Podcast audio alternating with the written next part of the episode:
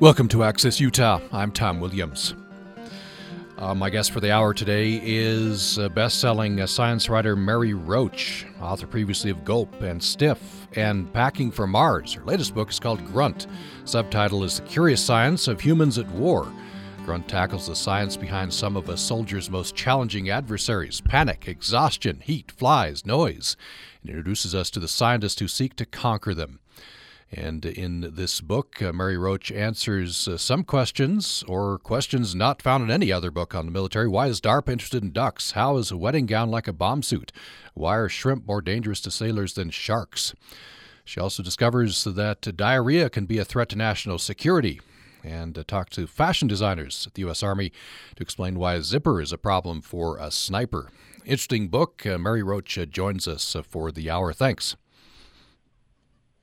Oh, hey, th- thanks for having me. thanks for being on uh, with us.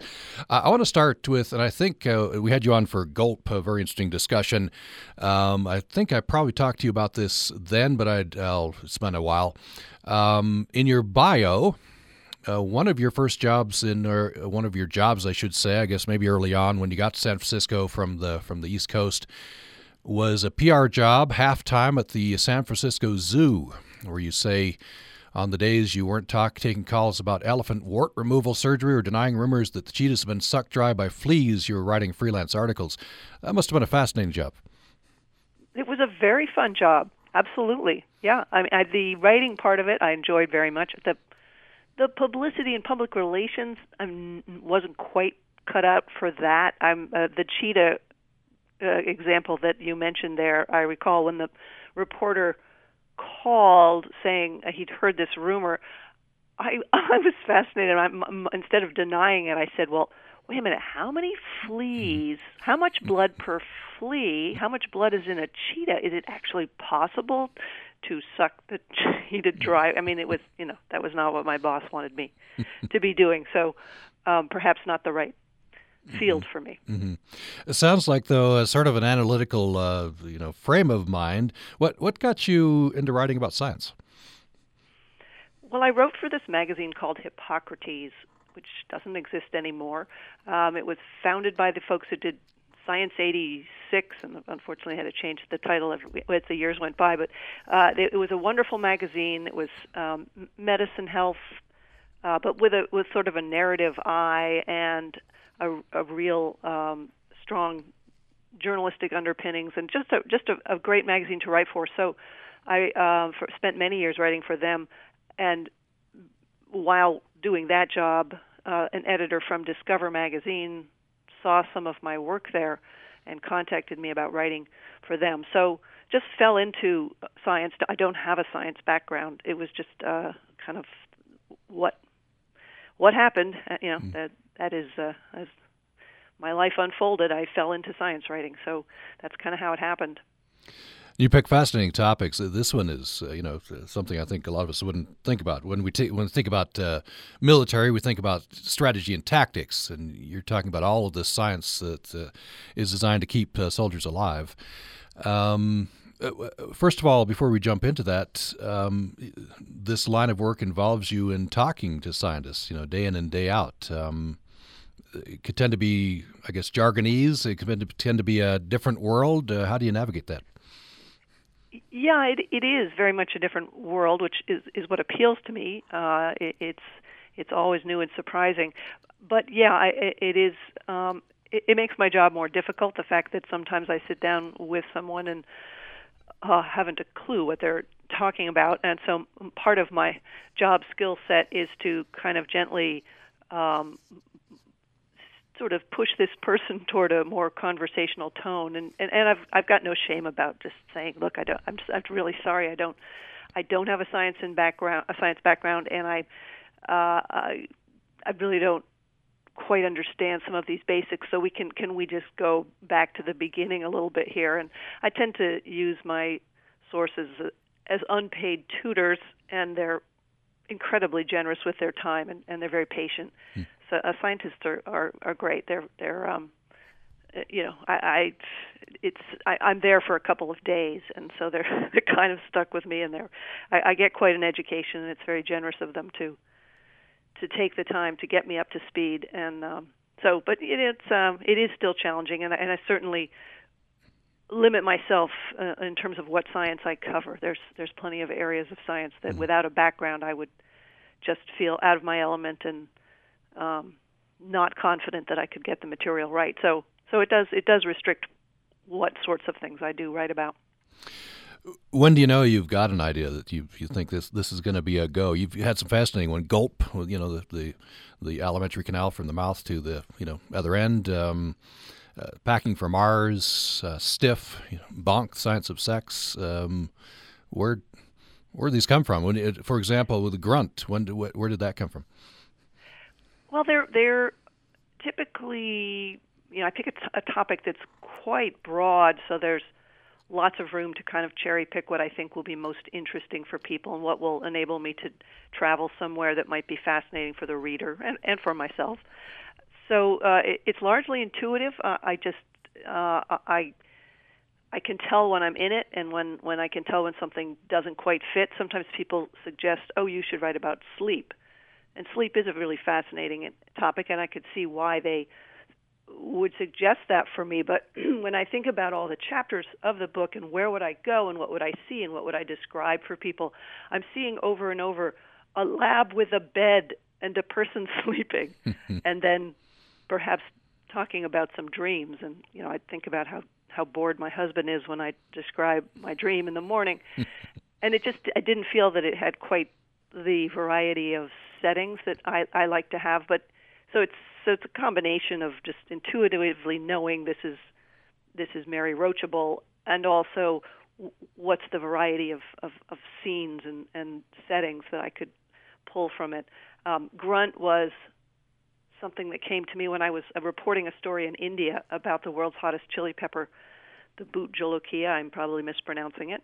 Uh, and uh, there was a chili pepper eating contest that's quite brutal, and I was covering that. Uh, and somebody told me while I was there that the Indian Defense Ministry had made a non-lethal weapon, an exploding chili pepper powder bomb. So I went to report on that project over at the uh, it was a lab in the neighboring state, and I um, that was just a, a, day where I'd stepped into this world that I didn't know existed. Here's a lab where they're making exploding chili pepper bombs, and they were someone else there was working on a leech repellent, which I found fascinating. They were um, taking samples down to the river and rolling up their trousers and seeing what worked, and that was this moment where I realized military science is another world that I've never spent any time in. It's not just bullets and bombs and killing. Uh, it, it, it's a lot of other. It's very esoteric, and there's because militaries tend to have a big budget. There are a lot of interesting labs hmm. and places to go, and all of the requisite kind of interesting scenery for that I like to have for my book. So that was really the moment where I thought, hmm, you know, military science that could be good. so that's uh, that's how it got rolling. Well, let's jump in. It is a fascinating world, and I think a lot of people not not familiar with it. That's a, you know, another advantage. Um, so you you open the book. Let's start there with the chicken gun. This is you know you utter that phrase, and then you say, "Wait, what?" I know the chicken gun. It's pretty much what it sounds like. This is a heavy artillery piece that fires supermarket thawed out supermarket chickens, and it's used to test it's uh, it's a bird strike. Uh, it's part of the the problem of bird strike. It's used to test pieces of jets to make sure they would withstand collision with, say, uh, a Canada goose or a mallard duck, uh, because those uh, collisions are very costly for the military, well, and civilian aircraft, uh, and and occasionally the planes go down. So, so the chicken gun is uh, it fires these chickens at say the you know the canopy of a jet to make sure that it isn't going to shatter or break or uh, it bring down the plane basically. So that's what the chicken gun is. I wrote I wrote about it partly just because I love just to say chicken gun. Just that just I just had to I had to put the chicken gun in the book. There really it didn't quite fit because it's not really uh, something that's directly kind of keeping soldiers alive or helping them helping them get through the grueling reality of their day. But it was a way for me to say this is the only, this is the last you're going to hear about guns. This is not a book about um, about guns. If that's what you're looking for, um, put this book down and buy a different one. So mm-hmm. it was just mm-hmm. it was kind of a, an introduction to the book. Yeah, uh, and I, uh, I, I thought, what must it be like to be the guy that fires the chicken gun? But that after a while, that might get boring. Uh, the, you can't believe the number. There are papers out there calculating the average body density of the, of different species of bird, and there's mm. there's there are uh, there's a whole project where they were looking into developing an artificial simulated generic bird for bird strike. Uh, a lot of debate back and forth on what's the best way, the best material to standardize and use for to, to test these hmm. jet mm. canopy pieces. So it was a um, yeah an interesting side trip into a, a little known world. Mm. I'm sure you know military thinks about this. Pilots, uh, airlines, I'm, I'm sure think about this. Uh, the layperson doesn't, but it's bird strike can be a very serious problem. You, you write that uh, a small compact bird like a starling can pierce a windscreen like a bullet. Yes, and there's a name for that. It's called the feathered bullet phenomenon and uh, and that of course that that's uh, threw a wrench into the proceedings because uh, for the most part you want to be using something large that would be kind of a worst case scenario. That's and hence the the chickens. But then there's these there is the the the, the feathered bullet phenomenon, and there uh, I don't know that there's a separate uh, test for that, but that can happen where that it's small enough to just pierce the the the um, the canopy, the the windshield, if you will, mm-hmm. and uh, and hit the pilot. I, I think it's quite rare, but anyway, there you go. You were talking to one scientist uh, by the name of Kelly, um, and you talk about unorthodox thinking. You know, scientists thinking outside the box, uh, and then you got a budget, right? It must be, uh, you know, in part fun for these scientists. And then down the footnotes, uh, one of his, you say, one of his furthest forays outside the box came when he came up with an idea for a strong aphrodisiac. Yes, this was a this was a uh, he was at a brainstorming session. Um, he's at, he was with he was at Wright Air Force Base, Wright Patterson, and and he loved. He was known as somebody who is very creative and loves to brainstorm. They invited him to a meeting to develop new forms of non-lethal weapon weaponry, and uh, Mal- Malcolm Kelly was his name, and he one of the things he came up with. I mean, they, they were it was it was a, it was a very wide-ranging conversation they must have had because they were talking about bees and could you could you you know attract bees to the enemy to harass them and get them away, and I mean it's that kind of thing. And one of them was a, a um, it was a potion that would it was like a, a love potion, and the, and it got into the press, and it was um, kind of referred to as the gay bomb, and that it would, uh, which wasn't his intent. That that it would. I thought what he meant was that it would make make the soldiers feel love for all mankind and say and put down their weapons and walk away. which is, I asked him, "Is that what you have in mind?" And he said. No, no, no. That's not what I had in mind. What I had in mind is that all of a sudden, uh, the soldier would be worried that the enemy or that that people were going to be coming on to him and that would freak him out. Sort of a weaponized homophobia was a little bit closer to to what it was. But it was again it was just something he threw out in a meeting. It was written up uh and someone got from the media got hold of it and it became you know the the gay bomb. And that um dogged him for some time although he, uh, his name was redacted from it. It was uh, uh, I tracked him down uh through some other people who'd been on that uh, the brainstorming committee. And uh, anyway, but he he had lots of far more interesting mm. things to talk about that related to bird strike. His main area of expertise was bird strike. Yeah, I guess that's the downside of you know brainstorming getting getting out because brainstorming is just you're supposed to do flights of fancy and then try to, to try to sift through it and find something useful um, so, but the uh, that brings me to a point. You know, there, there's there's some really out there stories, some some funny stuff here. But the the central thing here is is scientists are trying to keep soldiers alive. That's essentially what they're trying to do, right? Yeah, that's right. That's right. Whether it's it's putting them back together again after something happens in battle, or uh, keeping them alive be, by preventing them from dying of heat stroke, or simply uh, helping them get a better night's sleep or not get bit up by bugs or not get sunburned. I mean, it, it you know just a wide range of of different things. I mean, soldiers are kind of the original. They're like extreme backpackers. They're kind of the original campers, and a lot of the gear that we have came out of a need for keeping people comfortable and enabling them to get a good night's sleep out in the wilderness and sometimes in fairly extreme conditions of cold or heat. So uh, you know you do you see a lot of uh, a lot of work in the area of I mean especially going back to previous wars you see a lot of work in the area of like um, permethrin is an example that that bug repellent that's um, built into a fabric or tents that resist mildew or you know a pair of boots that actually keeps your feet warm and dry that kind of thing because that's um you know that's important to morale and and also i mean you know in extreme cases it's important to keeping someone alive but it's also uh, just keeping you know make, making that life a little more bearable uh, I want to talk to you about. Um, you mentioned in the book, uh, soldiers can carry packs at 95 pounds, which is just amazing to me. I, I recently was preparing for a backpacking trip, and my pack was maybe approaching 40 pounds, which I found extremely uh, heavy. Yeah, there's a there's a picture. I know it's the photo on the in the on the cover of the book. A soldier in full gear with a backpack taller than he is.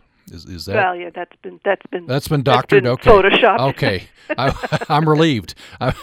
yeah, that's. Uh, I was thinking, well, army, army, they can they can do almost anything, right? Yeah. Okay, that's been that's been photoshopped. All right, that that's yeah, that's a relief. it's about three times as high as uh, as what it as what it would normally be. But even then, if you if you t- if you if you bring it down to the actual size, it's still an unbelievable load. I I, I backpack too, and I rarely take over 30 pounds. I, I don't. I take what 20. It's, it's pathetic what I take compared to what these folks carry. Plus, they're wearing. You know, part of that weight is just the is the um, body armor, the personal protection that they've got, the vests that they're wearing, and and that adds to it. And then you when you take into account the fact that it's maybe 90 or 100 degrees where they are, and they may be running across a you know running across a courtyard or something with with a heavy load it's it's pretty extraordinary. I mean, they're not typically going on long foot marches as they were, you know, in in conflicts dating back, you know, the Civil War and such. They're they're mostly in vehicles when they're going long distances, thankfully. So uh, it's not it's not as extreme as it might be, but it's still a, a tremendous amount of weight and and um, very easy to overheat and heat stroke, heat injury is quite significant, and, and that's something that the, the military has been looking into. Um, are there ways to identify people who are more susceptible to really falling apart when it gets hot, getting sick, and, and even dying? And that's because there's a tremendous amount of individual difference uh, in in who can take the heat and who can't, and who's going to get into trouble and possibly um, die. So that's the, that's something they're working on. It uses the Uniform Services um, Medical School out east, and that was uh, they have a thing called a cook box. They you know just colloquially call it that, where they do this testing, and it's a uh, it's a chamber about the size of a small bedroom with a couple of treadmills and you can turn the heat up and adjust the humidity and basically create a miserable day. And I, I went in with just 30 pounds in my backpack uh, uh, there were a couple of Army Rangers who were being tested, and I just was in there to talk to them and to just experience it. And and I had a really um, a, a relatively small load, and I lasted about seven minutes mm. in there, uh, and and had to stop. Uh, seven minutes, yeah, which which uh, probably the average person would to be, you know, pretty average. Uh, so what is it? Is it uh, what is it? Just extreme fitness? You're you know carrying around this all this 95 pounds and you're and you're hot and or really cold or whatever it is? Uh, well fi- yeah fitness fitness is is one factor that that that helps a lot yes. And and also um it, I didn't realize this but y- your body adjusts over the course of a few days in a hot climate uh, which is uh, they, the soldiers used to spend a few days in Kuwait City before going onward, and they they would part of that was just to adjust to the heat your body gets uh, you sweat more quickly and more profusely and and I would have thought you know if you begin to sweat instantly and you're just drenched in sweat, I would have thought that marked you as somebody who doesn't do well in the heat. But in fact, because sweating is your body's way of cooling you off, it just means you've become you're becoming more efficient at cooling yourself in the heat. So people who sweat uh, early and profusely are, are do quite well. And uh, anybody who has difficulty sweating, there are some people who can't sweat, and uh, those folks are in a world of danger when they go into an environment like uh, you know a very hot and or humid environment. So uh, you, you definitely would want, not want to send a soldier like that. Hmm. Let's take a break. When we come back, more with uh, writer Mary Roach. Her latest book is fascinating. It's called Grunt The Curious Science of Humans at War. We'll tackle some of these uh, interesting questions. Why is diarrhea a uh, national security risk? Uh, why uh, is a zipper a problem for a sniper? How is a wedding gown like a bomb suit? Uh, much more following this break.